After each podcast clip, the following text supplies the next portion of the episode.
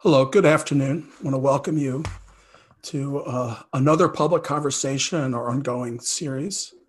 These are convened by the Humphrey School of Public Affairs, which is the School of Public Affairs at the University of Minnesota. I'm Larry Jacobs. I'm a professor at the uh, Humphrey School and director of the Center for the Study of Politics and Governance, which is convened and organized today's session.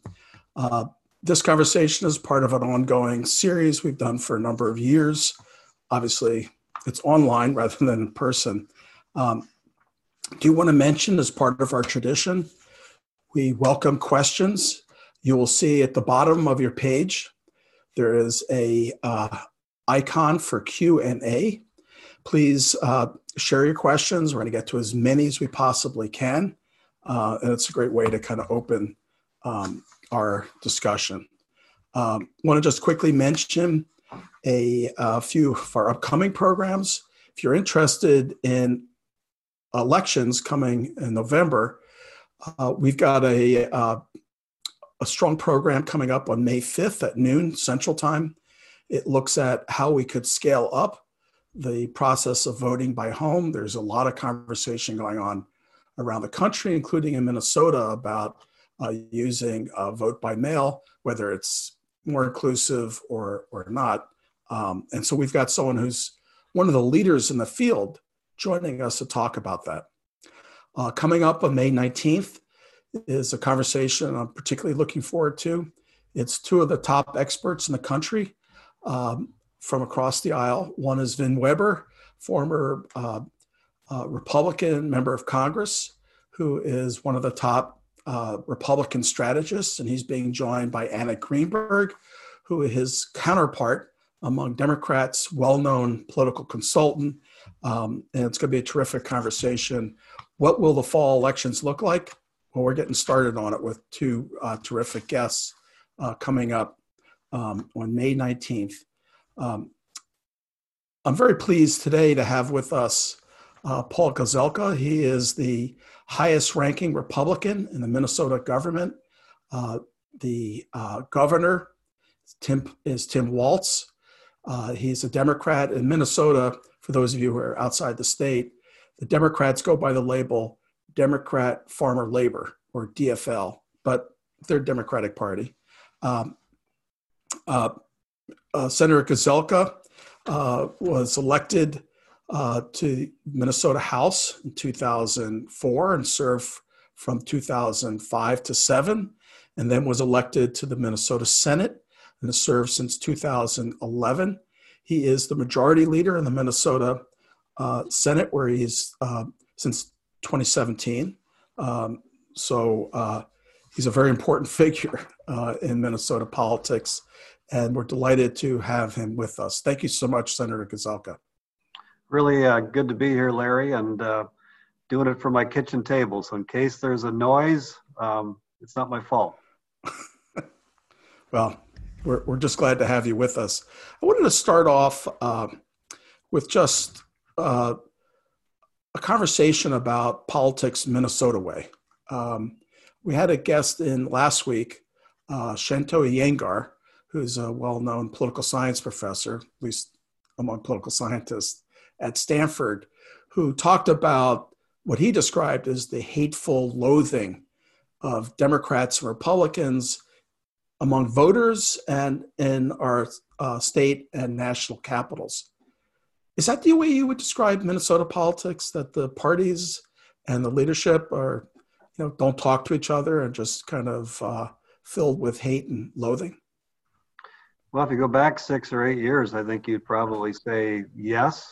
Um, but I, I, I, became leader at the perfect time in my political career. Um, back in the end of 2016, I'd been long enough here that I just was just did not like the unnecessary bickering. I mean, we're going to disagree and, and, and do it passionately, but I said then uh, that we have to lower the tone in Minnesota, that we could be an example for the country, and uh, developed a very good relationship with then Mark Dayton and uh, uh, now we have a new Speaker of the House and a new uh, governor as well.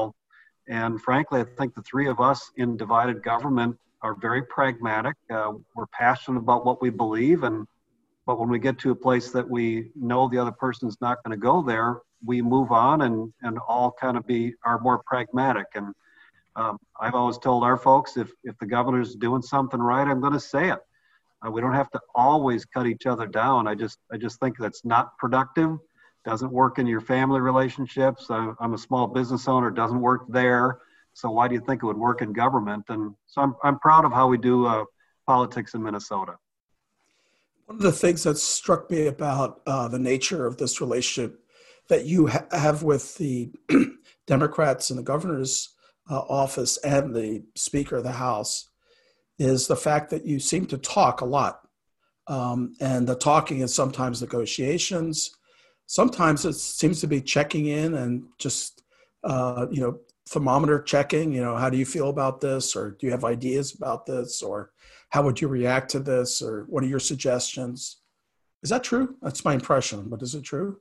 Know, it's absolutely true. Um, you know, I think it, everything is about building a relationship. And so Speaker Hortman and I talk regularly, and the governor and I talk regularly. Um, it's from the relationship that you can really figure out what's important to that other person and what's not, what's political posturing worth versus what do they really want to get done. Um, just one example. Um, uh, the, the Senate uh, decided that we, we felt like we needed to meet every three days uh, after an extended time of not getting together. And, uh, the, and uh, April 14th that was going to happen no matter what, if, unless we agreed to do something else. But it also meant that the House had to meet every three days. And having a conversation with uh, Speaker Hortman, it was like it was there was real concern about doing that every three days in the House, and so we were able to talk through it. And I could see that it was a genuine concern for the members there, and so we were able to to modify a resolution so that they could meet whenever they wanted, and we met every three days.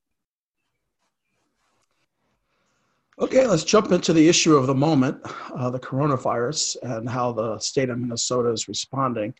Um, obviously, the president uh, has been a big figure in this. Um, and about a week ago, he talked about liberate Minnesota, and you saw it ripple across the country, including 800 people who met um, as protesters in front of the governor's mansion um, on Summit Avenue.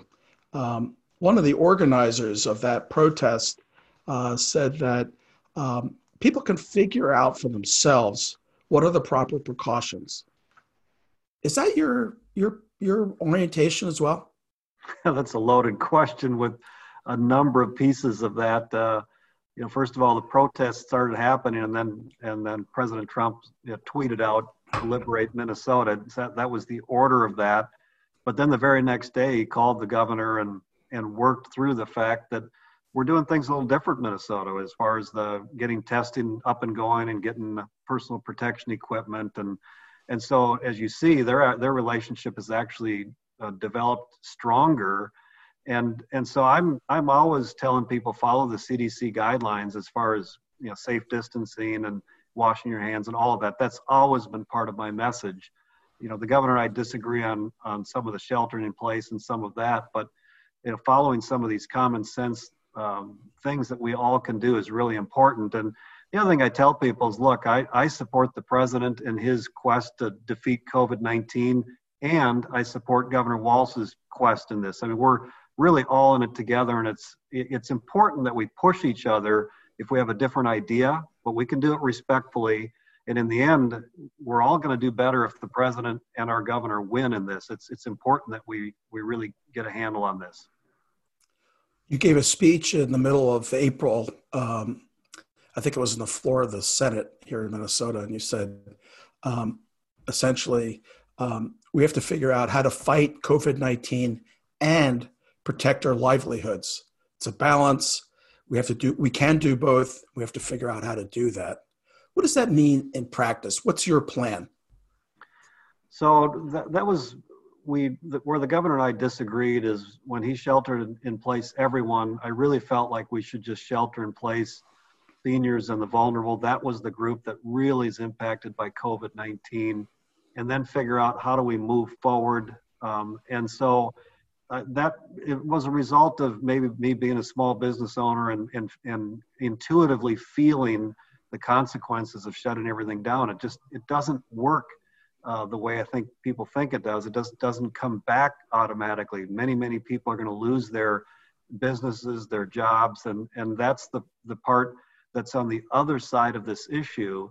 And then all the mental health issues, the domestic abuse issues, the increased suicide, you know, that's the portion of our livelihood that I talk about. And so, and I know the governor cares about that too. And and so it's it's those two tensions. COVID nineteen, you know, you could strangle it completely, shut everything down for a year, and maybe we would stop it.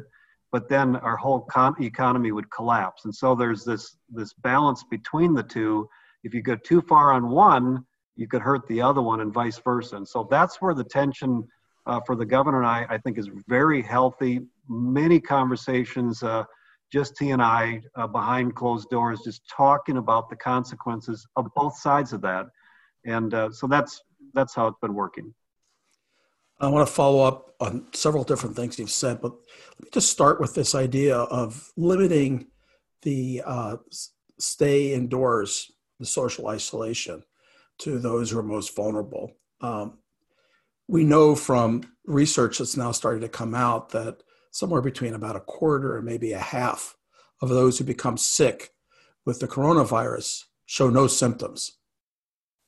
So right. if you've got a system or a plan that says we're just going to lock in the vulnerable and everybody else, you can go about your work abiding by social distancing, abiding by the CDC on hygiene, unless you feel sick then you self isolate.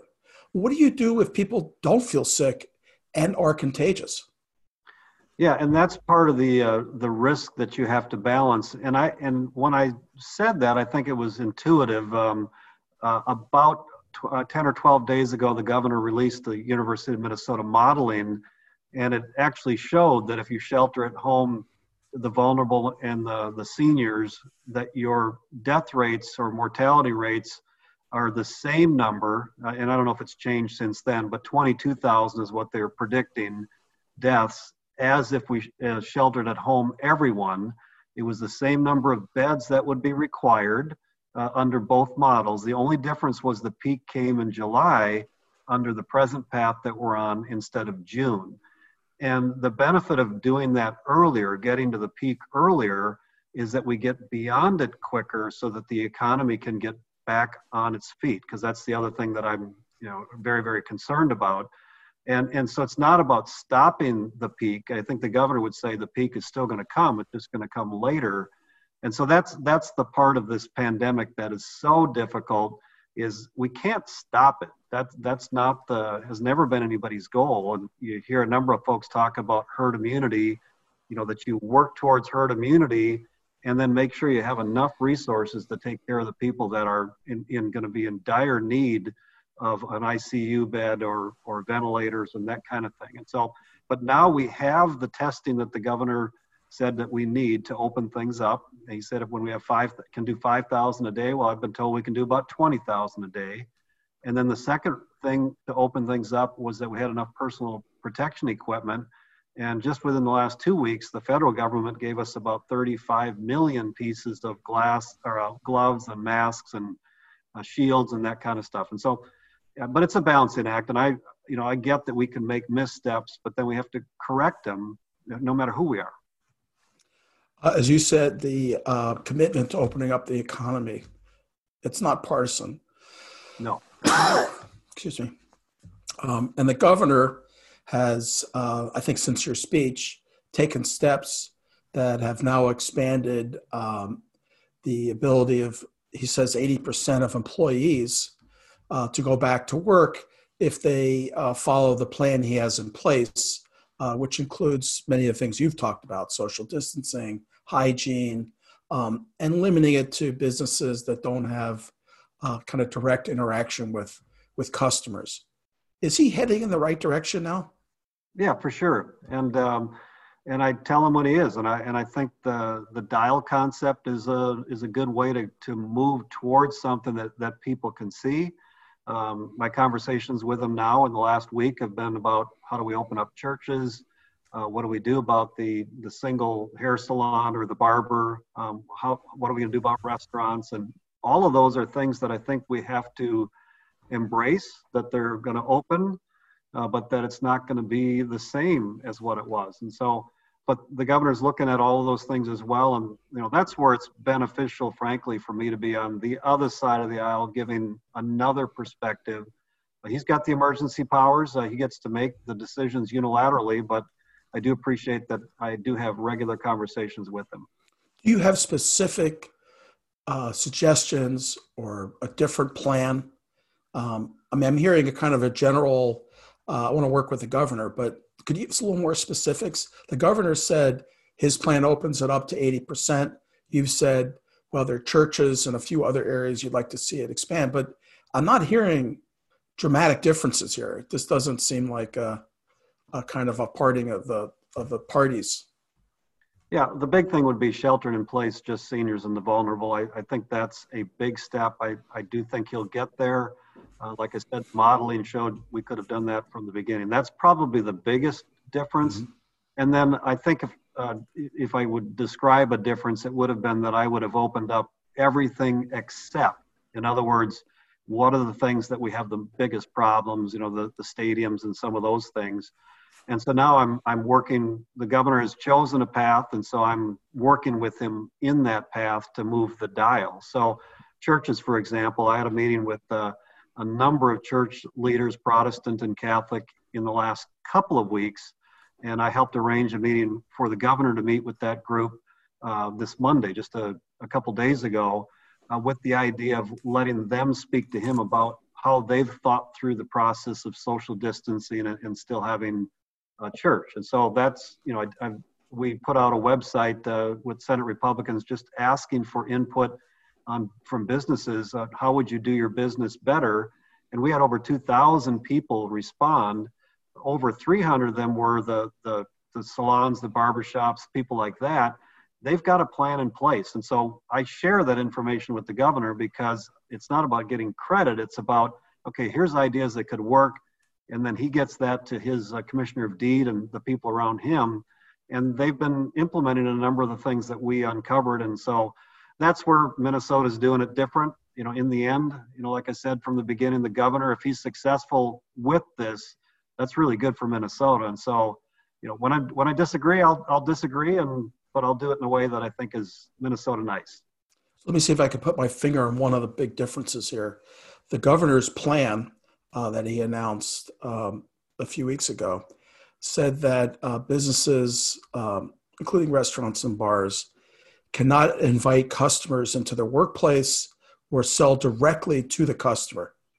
It sounds like what you're saying is yes, we should allow businesses to do that as long as they meet CDC uh, requirements, social distancing, um, hygiene. Yeah, that's exactly right. Um, and if you look at, for example, the model in Sweden, that at first people scoffed at what they were doing, you know, but frankly, they from the very beginning, they didn't shelter. I don't know if they even sheltered seniors. I'm not sure on that part, but they practiced those guidelines within restaurants, and and uh, their spike was higher at first, but it, it appears to be uh, leveling off. But but again, that that is a difference. Uh, I think it's time to open up beauty shops. Uh, a lot of them are one person or two person businesses. Uh, for example, they could have one person in at a time. They could, they could have a, a different set of gloves for each person that they uh, talk to or, or cut their hair. Uh, they could have people wait in their car and text them when it's time to come in.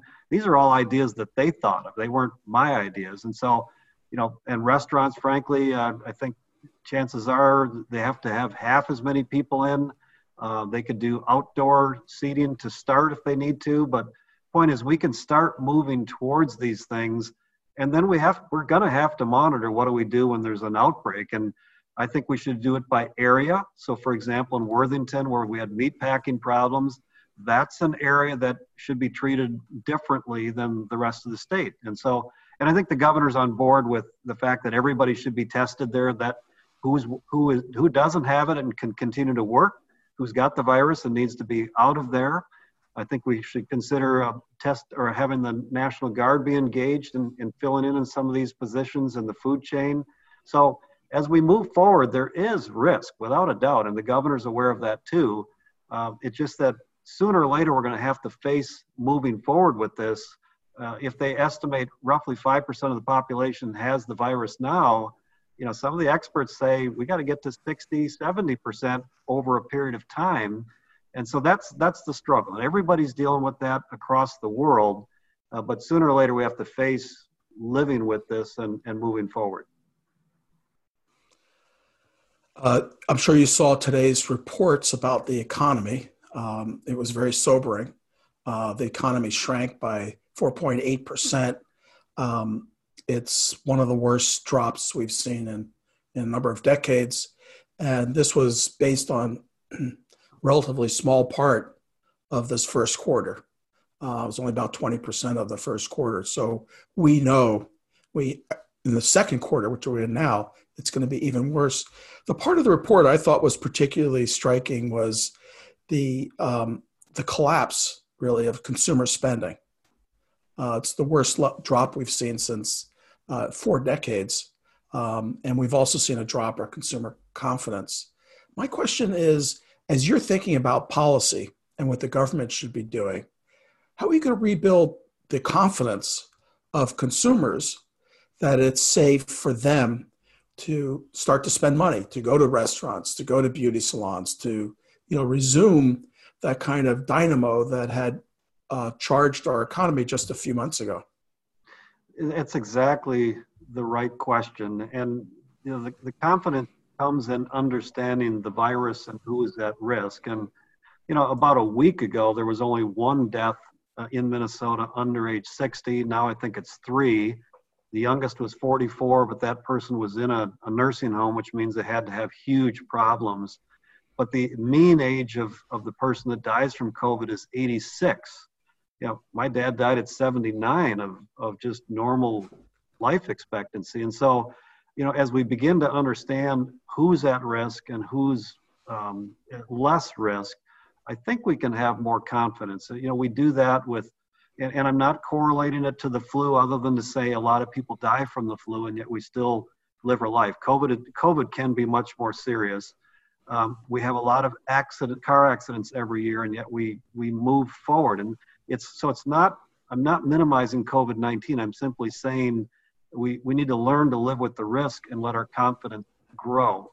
And it was no surprise to me that the economy is is hit the way it is when government ac- across the world shuts down an economy, I, I, I don't think they realize that it's it's more fragile than that. I mean, you can see it in an individual country that, that suddenly takes a different direction and how they treat the, the free enterprise system and how it immediately collapses. Well, we've done this worldwide, countrywide. You know, we're all in it together, but we're going to be all in it together to get out of it as well. And and I think we can. I have a hunch about this. I think part of the um, the collapse of consumer confidence is tied to fear. And the fear is lack of a vaccine. Everyone is potentially vulnerable uh, if, if, you're not practicing social uh, distancing. And the fact that if you do get sick, there's no reliable treatment. Um, if we're able to, you know, make progress on those two fronts, then I think we'll probably make more progress in uh, convincing people to take on the risk. Today, I, probably for some number of uh, consumers, it feels like a death sentence to go to a restaurant. Yeah, and that's where the fear level is right now. But that's also why I'm saying look at, at the percentage of people and, and the age they're dying at and where they're dying. The vast majority are dying in nursing homes. It's not the everyday person out and about active in life. And and that's the part we have to to accept as a difficulty in how we manage this. How do we make sure we take care of seniors that are uh, most vulnerable? That that's the group that I'm most concerned about as we're as we're approaching this. But but for the rest of us, the risk level is I think much lower than what people feel. Right? And so it's not that it's it's a risk. It is, but so is a risk that you're going to lose your job and not make your house payment and have all of the other uh, emotional issues on the other side of this. And so that's how we've, we've got to really, somehow we've got to get to that point. I, I more and more people I see um, are starting to say, hey, I need to live my life. I need to move forward. And so that will also increase uh, consumer confidence as they realize they can uh, in, a, in a safe way. It'll be different, but I, I think it's happening. Um, Governor Walz has uh, uh, declared a, a, peacetime emergency, and with that, he has enormous power. Um, you know, reading the statute of his power, it, there's no limit on it. There's nothing there about the legislature. It's the governor will, and then it goes through a list of things, including um, uh, ensure the preparations will be adequate to deal with disasters, preserve the life and property of the people of the state. It's wide open. It's about as much of a blank check, I think, as I've ever seen. Uh, you feeling good about that these days? No, I'm. I'm not. Um, I, I, you know, it's important that the legislative branch have the voice that they've meant to have. Um, it is a serious crisis, and you look back after, whether it's the president with emergency powers or governors, and you, and most people say in most crises, you know, they went beyond the powers that they had. Um, it's because they're trying to, you know, navigate something by themselves, and that's that's the the benefit of the legislative branch as an equal branch of government. And with emergency powers, it's not equal, and so we're trying. I'm trying to encourage the governor to get back to that. Um, one example, the the federal government gave us a little over two billion dollars that's in a just dropped into a bank account that the governor can spend unless we have legislative oversight. And so I'm, I'm encouraging the governor and his team that it's in his best interest and it's in Minnesota's best interest if, if we go back to what it's supposed to be legislative oversight. And in Minnesota, that means the, the House, which is Democrat, and the Republic, the, the Senate's Republican. So it would be a bipartisan solution. I think we would get better solutions doing you ensure, though, as you do that, that the normal legislative process doesn't kick in, which involves delays, some often stalemate. Um, as I think, as you've been saying, we are in a crisis situation. Decisions have to be made, and one of the concerns, no doubt, of the legislators of both parties who wrote this wide open blank check for the governor is uh, someone's got to act and um, the governor is the chief executive. So, what is it about the process uh, in the legislature that can produce an outcome that we rarely see? So, I think everybody recognizes that this is a, a crisis. Um, this pandemic, uh, we gave the governor over $500 million uh, to spend, but we we chose to have oversight um, and we respond, every one of his requests, we responded within 24 hours, usually within 30 minutes of the request, because everybody gets the, the difficult uh, place that we're in. And so that's, you know, moving forward, I think that same attitude would be there with money coming from the federal government. So, yes, it's a crisis, and the governor, you know, declared the emergency powers. There, I think it's longer than it's ever been in my lifetime. I'm 60 and I think he easily could uh, declare another 30 days, May um, 12th, and then that would bring us to June, and he could easily declare another 30 days then. And the only way we can stop it is if the House and the Senate both agree that it's stopped. And so, you know, and that's an interesting little twist in Minnesota too, because the House is Democrat and there's, you know, I don't think they want to factor in the political side, but there is a political side and then the Republicans control the Senate. So we both have to do it to stop it.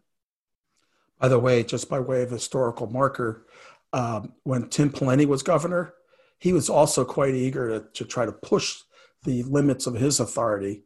Uh, and it was the Republicans who were uh, silent, um, and it was the Democrats who were raising questions. Uh, it's probably natural. I want to get yeah. to a few few questions we've got here, and I've been uh, filtering them in. Um, one question uh, Do you have a sense of what Minnesota could have done better to protect the vulnerable, particularly the large number of uh, Minnesotans who've died in assisted living uh, facilities? You know, I don't know how much we could have done better. uh, in that area because I have my mother, mother-in-law and father-in-law are both in an assisted living facility, and they were quarantined well before uh, the the governor did the shelter in place. So they they saw this as a, a problem just looking across the world, and and yet that's still the the group that's going to be most impacted and most susceptible. And so, you know, it's so it's it's very difficult to completely stop this virus, just like it is uh, difficult to stop the flu. It just it's it's very contagious. So.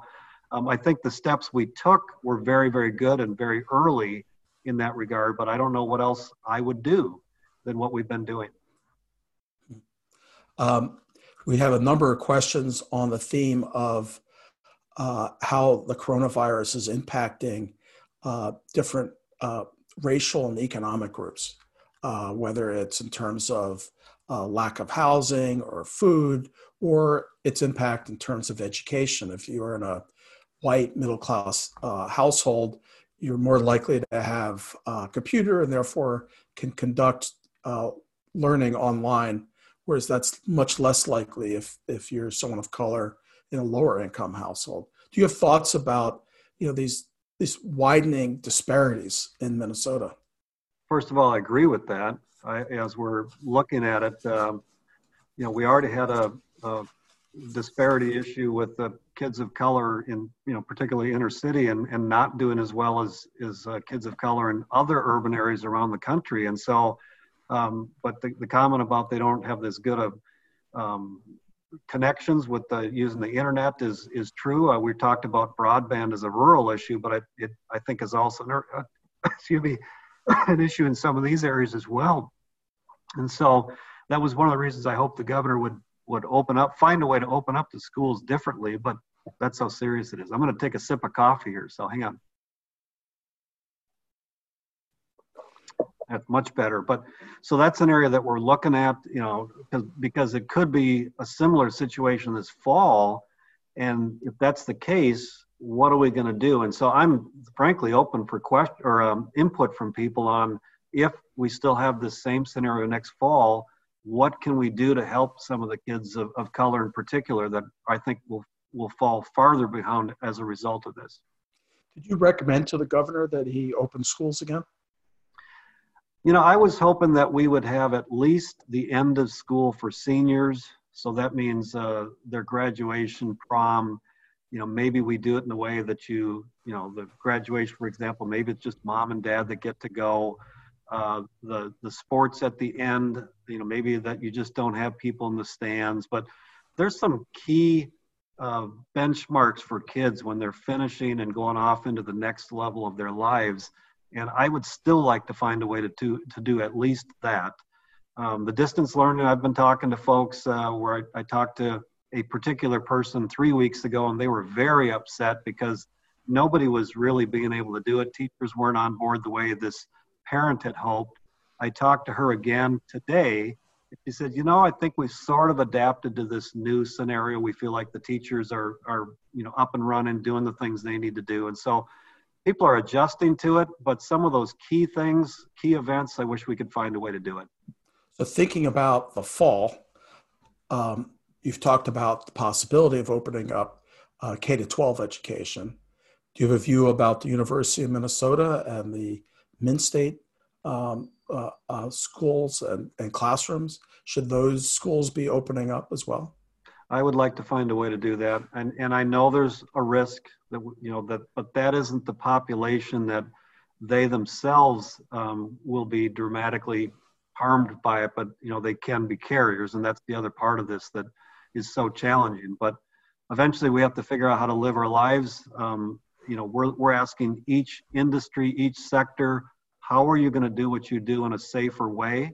And so that's your job, Larry. You got to figure that out for me.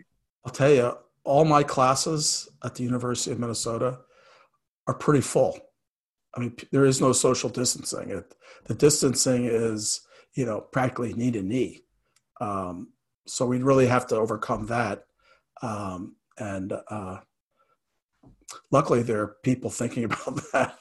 Any way you could do, for example, well, I was going to say, do twice as many, buddy. You can do it. You know, half half half the half the class size, but but we've got to figure it out. And and I think it's uh, especially this fall quarter coming up. I think the farther out we get, the more likely it is we have a vaccine, and the more likely we have more herd, herd immunity. But the, the fall, I think, will be an issue that we have to face. Yeah. Um, let's talk about uh, a looming consequence of what's happened, which is the budget. In Minnesota, our Constitution uh, forbids us from having a deficit. And we've seen the budget situation uh, flip from having a surplus of 1.3 billion to most likely being in a deficit, which will become clear next week when we get the budget forecast. What are your thoughts about how we handle the uh, budget deficit we're likely to face at a time when spending uh, in this crisis appears to be imperative?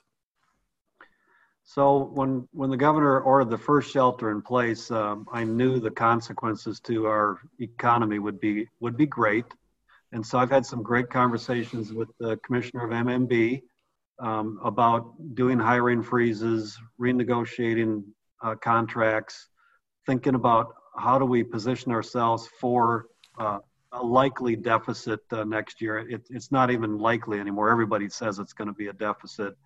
Uh, we're going to get some numbers in May, but they're actually going to uh, do another budget forecast in August. That will be a much more accurate picture. May is is not going to be all that accurate because if we delay some of the taxes that are due, which is something I hope we get done, uh, the numbers aren't going to be clear. But it's going to be extremely difficult, and you you all across um, the industry and sectors, you see University of Minnesota making some adjustments, Mayo Clinic making adjustments, the state you know has now done a hiring freeze and so they're you know they're figuring out ways to bend the spending curve. And so it's going to be really difficult. I had one uh, budget that we were six billion dollars in the hole in november.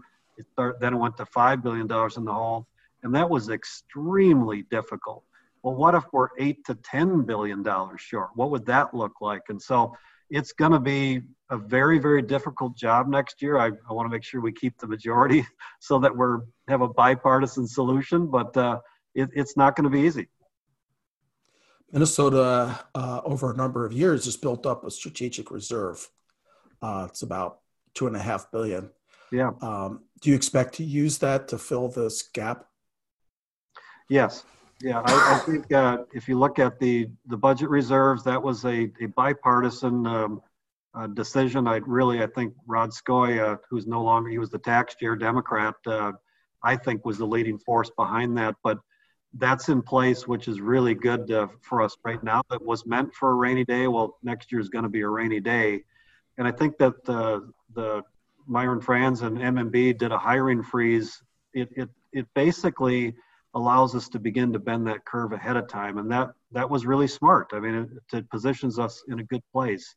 State contracts, um, you know, they were uh, negotiated, and the the first raise came last July, and we're now supposed if, if we approve the contract in the next three weeks or so, they get another raise this July, and so I'm I'm saying I think they should renegotiate that. I'm willing to have a compromise on that, but renegotiating that would save hundreds and hundreds of millions of dollars. And so each little piece that we think about is just critical right now. And so it is, you know, it's a crisis, but in a crisis, there is an opportunity to, to rethink how we do things, how we do government, how we do business. Local governments, I'm asking them to, to pay attention to their budgets because they shouldn't expect a big new revenue source from the state next year. Uh, you've no doubt noticed that uh, Senator Mitch McConnell, uh, responding to pressure for more money for states and local government, said that uh, they should consider going bankrupt. Is that an option in Minnesota? Should we consider going bankrupt? No, and and I'm frankly I'm I'm glad that uh, in Minnesota we have to balance the budget. You know that we can't just you know spend money we don't have. It it makes for difficult years when we have to figure it out, either raising taxes, lowering spending, or both. My cat just clawing me down below here. makes anyway. Sorry about that, but um, but anyway, that's that's where I I think we need to be. Is we're going to look at the whole picture, but you know, our local governments, our townships, our cities, our counties all play a very, very important role in, in how we do life in Minnesota. And so uh, the theme is we're all in it together. Well, we are in all, all in it together. And so I'm, I'm reaching out to all of my counties. I represent four. And I just talked about the fact that what can you do right now? Don't wait for next year to, to wonder where we're at. Start now, and we'll all be in a better spot as we, we come into next January number of questions from people saying, uh, okay, we have to accept greater risk, but we also need to count on our neighbors uh, and other folks in Minnesota to be responsible and abiding by the CDC guidelines, social distancing, hygiene. What if we've got a number of people who are in a workplace or in a school uh, or in a shopping market uh, that are not wearing masks, that are not abiding by social distancing, uh, who are not covering when they cough. How do we handle those situations? Well, I, I didn't support the governor's hotline to turn in your neighbor. I just felt like, you know, we, we can peer pressure each other, and you are going to have some people that um, just are are not smart. And we, you know, we can't control everybody's way of life uh, and not give up a lot of liberty. But I do think that Minnesotans are they get this, and generally speaking, as a as a population, we're all in this together. And and I everywhere I go, I see almost everybody doing the things that that they're supposed to do. The mask is the only one that I, I think I don't know that um, the complete science is out on that. If you've got a cough or sneezing or allergies or a sick, you ought to be wearing a mask uh, to not give it to somebody else. Um, you know, but but I all the a lot of the small businesses I talk to, they're all going to have a mask, and, and part of it is frankly because they want people to feel safe. You know, so but but I think Minnesotans in general, we get this, we know this is a big deal, and we are working together. Do you know if Mike Pence is a Minnesotan? I no, I didn't. well, I love, just... I love that. Uh, you know, and you know his message for not wearing the mask is, look, he wanted to talk, and I and I've got to tell you, at 60, I have, I have hearing aids, and it is harder for me to hear people that have that mask on because I can't, even though I have hearing aids, I can't read their lips, and it feels like they're mumbling, you know, and that's just one of the dynamics we'll have to work through. Lots of questions here about the elections coming up in the fall, um, and concern that the choice is going to be between exercising the right to vote and obviously a critical election the national level and here in Minnesota, where the House and the Senate are both up, um, and the risk from the coronavirus. What's your uh, thought about how Minnesota should handle uh, that uh, predicament come the fall? So, and we think that could be here in the fall. We don't know that for sure, but um, if first of all, for the individual, if you are concerned about going uh, to uh, your local place that you normally vote, you can get an absentee ballot, and there's there's no questions. Anybody in Minnesota can get one, and that would be if I was concerned, I would I would go get one. But but I'm you know but for a lot of people, they actually want to go vote, and I would say they you know you should be washing your hands before you go in to your voting place, and you should wash your hands when you leave. I mean that way you're you're controlling uh, what you're spreading around there. I think having masks on to come in and vote. Um, I think everybody should follow some procedures that I don't think have been completely laid out yet. But but anybody that doesn't want to, right now in Minnesota, doing nothing, can get an absentee ballot and do that. Do you think we should be encouraging people? Uh, you know, there's some folks saying we should have 50, 60, 70% of Minnesotans voting by mail and just avoid the the risk of showing up at a voting booth. Well, it's going to be curious to see what uh, actually how many people want to do that. I think there was a poll that 60 per, 62 percent, you know, thought the idea of complete uh, uh, mail-in ballots was the way to go. I don't. I, I there you going that route. I think you do have more risk of potential fraud. I'm not saying there would be fraud um, they call it uh, ballot harvesting, where people will collect the ballots and bring them in. And, and right now we have some good guidelines in Minnesota. The postmaster, the mailman can handle it, a relative can handle it, but not many people because we are concerned about the process. And the election integrity, integrity to me is a big deal. And I'm concerned about going too far, but also allowing the fact that Minnesotans, if they really want to get one, they can get one and there's no questions asked. The Heritage Foundation, which of course is a conservative uh, operation, they've been uh, tracking for 20 years vote by mail. And there's 250 million votes in their data set. Um, and I was looking at this, their data set shows that there have been about 1,200 cases of vote fraud. Um, uh, so it, it's it's tiny, tiny, tiny. Um, does that mean that in a crisis that we can have some confidence, particularly given Minnesota's squeaky clean record um, with elections, that we should err in 2020 towards something pretty close to uh, vote by mail for just about everybody, maybe even mailing registered voters a ballot? Well, uh, you know, that's not exactly where, where I'm at on that, uh, but I do want to encourage people if they want to feel safe, can do that. And typically, the reason that a, a township or groups do mail in is because it's large geography. There's not many people there, you know, and so you know, I don't know. You know, I haven't seen the the heritage uh, data, so I'm certainly willing to take a look at that. But you know, like I said, I I still have concern over that. I just think the, the system we have in place where you present yourself, frankly, I, I think we ought to have photo ID for voting, but I'm not going to win that one this year just because of the election integrity factor for me. I want to make sure that that is always protected. You know, the other one that we would like is is um, the provisional ballots that they they you get to vote if you don't have your ID, but it doesn't count until you verify who you are. Minnesota is one of just a handful of states that that vote counts and they never really check it. Um, you know, and I just think, you know, it, it's about election integrity for me. Yes, we have a pandemic. I don't know if it's going to be here in the fall. I encourage people if they want to feel safe, safer, that they should then you know get a ballot. But I see, you know, for example, people go to Menards or Walmart or Target or, you know, they're way busier than the, the election night's going to be um, and people feel comfortable there but they still they do the mask they they wash their hands they do the things that i i think we should be doing. Just a footnote the uh, state of utah which of course is uh, heavily republican state does voting entirely by mail.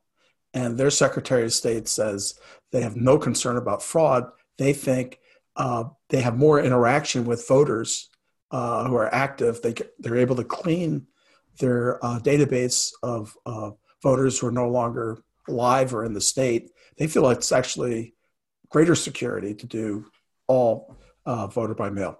Let me move yeah. on to a, another question. Um, Secretary of State uh, Steve Simon has uh, worked on a compromise with uh, Republicans in the House on kind of, I would say, a halfway house uh, it would encourage vote by mail, but it would also open up more polling stations. And I think part of the idea there is to get uh, voting uh, out of the seniors' homes.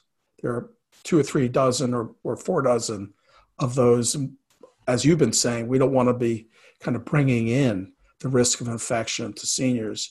Uh, greater sanitation, you know, these sort of steps that seem, I don't know, strike me as pretty practical. Would that be something that you could see the Senate uh, passing or seriously considering? Yes. Um, you know, the idea is you know having some common sense here, and and actually, as you started that question, I there's another compromise that we're working on for elections as well, and that is that um, because the Republican National Convention is so late, our laws would prevent uh, Trump from being on the ballot, which is kind of crazy.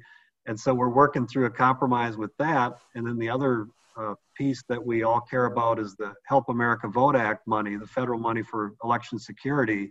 So that's another one that we're working on putting the two together just to let's do the common sense thing, common sense things that we all think um, are we can agree to, and all those things you mentioned and what I just mentioned are part of that. One idea I heard floating around in DFL circles was that the governor, a Walz, could use his emergency powers uh, if things got worse as you moved into the fall, uh, we had a second wave and the numbers were spiking, uh, that he could use emergency powers to establish something pretty close to uh, vote by mail with the ballots being mailed to all registered voters. Is that something that you could imagine happening or? You know, I haven't heard that directly from him, but I have heard others say that they have verified what we say, that it's, it's not something you can do with emergency powers, but he has not told me that directly. Uh, we have uh, some questions here about bonding. Uh, even years is when the legislature typically does bonding, which is it borrows money, usually for capital improvements. Uh, and typically there's a battle between the two parties about how much to spend. This year, the governor's talked about 2.6 billion. Uh, he did that in the early part of the year, I think in February. What's your view about the amount of bonding that is appropriate for the coronavirus era and where you would focus the, that spending? So as we get to the finish line here, which is just three three weeks away or so, there's three areas that I'm asking everybody to keep the eye on the ball. One is the bonding bill. The second one is is legislative oversight over the, the federal money, and the third one is is different components of tax relief. Not so much uh, mo- mostly focused on extending uh, tax due dates, waiving penalties, that kind of stuff. And so those three are the three that we're working towards the end. The bonding bill uh, will likely pass out of our capital investment committee if it if it hasn't already happened. A base bonding bill of 755 million. That's what, uh, without having to uh, factor in any more uh, money to service it, that's the number that comes up.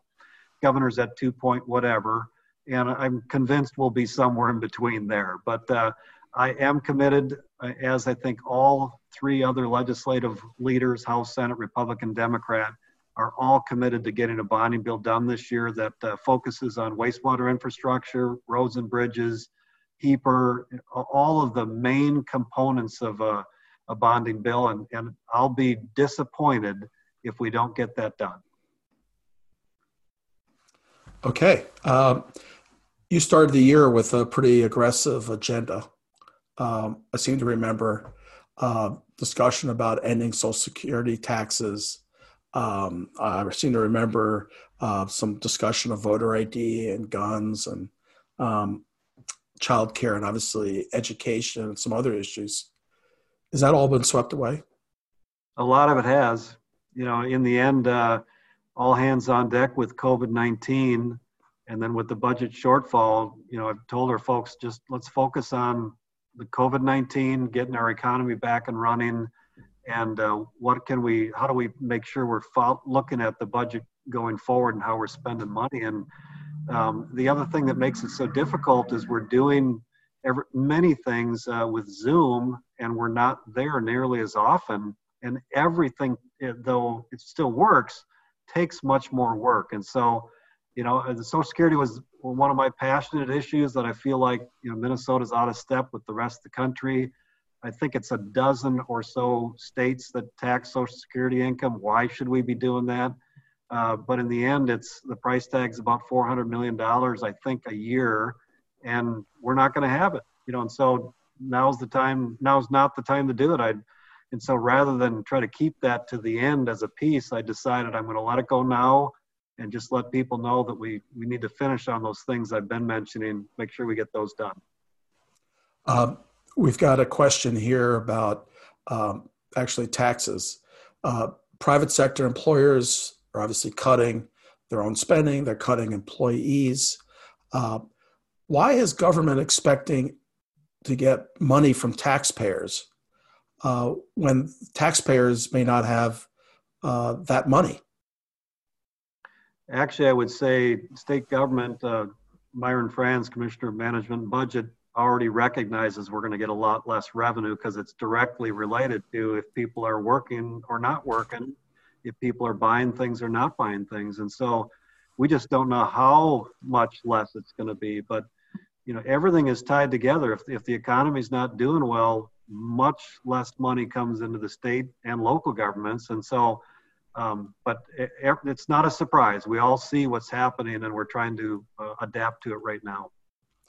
Uh, question, another question. One of the bills that wasn't able to be considered this session relates to banning conversion practices uh, that seek to change sexual orientation or gender identity of Minnesota youth.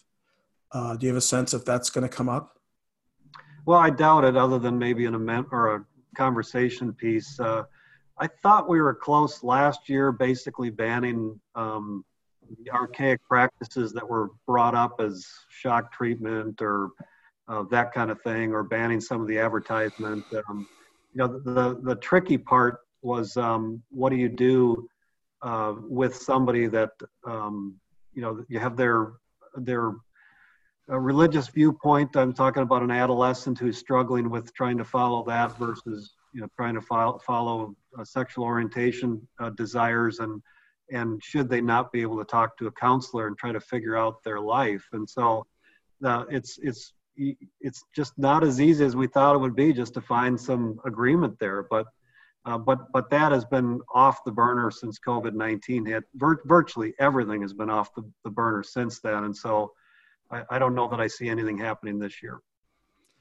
Um, the legislature will adjourn. Uh, maybe there's a special session, maybe not. Um, and the the uh, coronavirus um, situation may uh, fade, but there are a number of people talking about that it may uptick again uh, come the fall. Do you have a sense of um, uh, how the Legislative Advisory Commission uh, uh, would operate if the uh, legislature is adjourned? So we'll call it the LAC. Um, basically, we're an advisory to the executive branch, to the governor. So we can't, we can't, we can disapprove of how money's being spent under that council if it's being, if it's about money, but we can't stop it. You know, so it's basically uh, t- the money's released 10 days later if we didn't agree or we agree right away and the money's available there. So that that would continue that way. That's part of the reason we're advocating for federal money being under a different government oversight where, where the legislative branches actually have to agree. And that that would be similar to what we did back in 2009, I believe it was, nine or 10. We got fed, federal stimulus money, and there was language that was passed that basically said the House and Senate had to agree. And so that's the part we haven't worked out yet, but that would continue uh, into the summer. If the governor calls us back into special session, that would happen June um, 13th. Uh, let's say he wanted to extend his emergency powers, and then we would be back into special session uh, basically until the legislative branch decided to to be done. And so, and my guess is we would then stay working with the governor after that point. Uh, President Trump uh, has has been uh, picking a fight with governors and states uh, pretty consistently. Uh, you know, liberate Minnesota, liberate uh, Kentucky, liberate Michigan, and it's really charged up some of the Republican base. Um, and then there's you know things like you know ingesting Lysol and other things that have confused so um, many Americans. Is Donald Trump helping or hurting your effort to pursue common sense solutions in a very difficult, uncertain time? Well, uh, President Trump's the most unique president we've ever had, in, at least in my lifetime. Um, and uh, he, you know, fairly often just says what uh, is he's thinking at the moment. Um, if you look at the crisis overall, I think he's done a great job. Frankly, uh, when the World Health Organization didn't give us the data coming out of China, he'd already long before we knew he, he stopped flights coming from that region of China um, and began to act. But but uh, he also you know likely or made some missteps along the way. Sometimes says some things uh, that I would wish he wouldn't say. But I would say the same thing of, of Governor Walz. I think he's trying to make the best choices he can. He's been uh, made made decisions early. I think that have been good, and then I think he makes some decisions that aren't exactly where I want to be. But but in the end, I'm I'm focused on you know the governor and the president being successful. I do have contacts to the White House too, where, where I get information up to him as well. Um, and so that's you know he's not perfect, but neither is our governor, and neither am I. Yeah, you know, I, would accept that there are missteps, and if you're in government, that happens. But some of the president's comments, um, you know, such as the comment about uh, you know taking Lysol. Uh, it's just you know it, it's it's not like anything I've ever seen in politics. It's just uh, irresponsible. Um, but I understand you've got a position to hold, and I'm not giving you a, a hard time about that. Unfortunately, we have run out of time, and this has been a great conversation. Uh, for folks who are not from Minnesota or, or are from Minnesota and may not be familiar with Senator Gazelka, I hope you had a chance to uh, get a better feel for someone who I think is uh, much more pragmatic than um, Republicans and Democrats we see around the country. I realize, and I can see this in the questions, that people have uh, disagreements. Some of them are intense, but that's what the political process is for. And I want to just thank you, Senator, for your uh, efforts to carry on a conversation, to uh, try to meet people where they are, um, given your own set of principles and the demands of your colleagues. So thank you no, for being with us. Yeah, I appreciate it. And, you know, that's what I appreciate about being in the public office is I get uh, so many people with so many perspectives, um, but most legislators, Republican and Democrat, trying to do the best they can with the knowledge that comes to them with the worldview that they approach it with. And, you know, so, and, and they're typically not as evil as, as people think on either side of the aisle. We're, we're just trying to do right by Minnesota. We have run out of time. I want to just let people know if you'd like to listen to this program, it's recorded and will be posted online.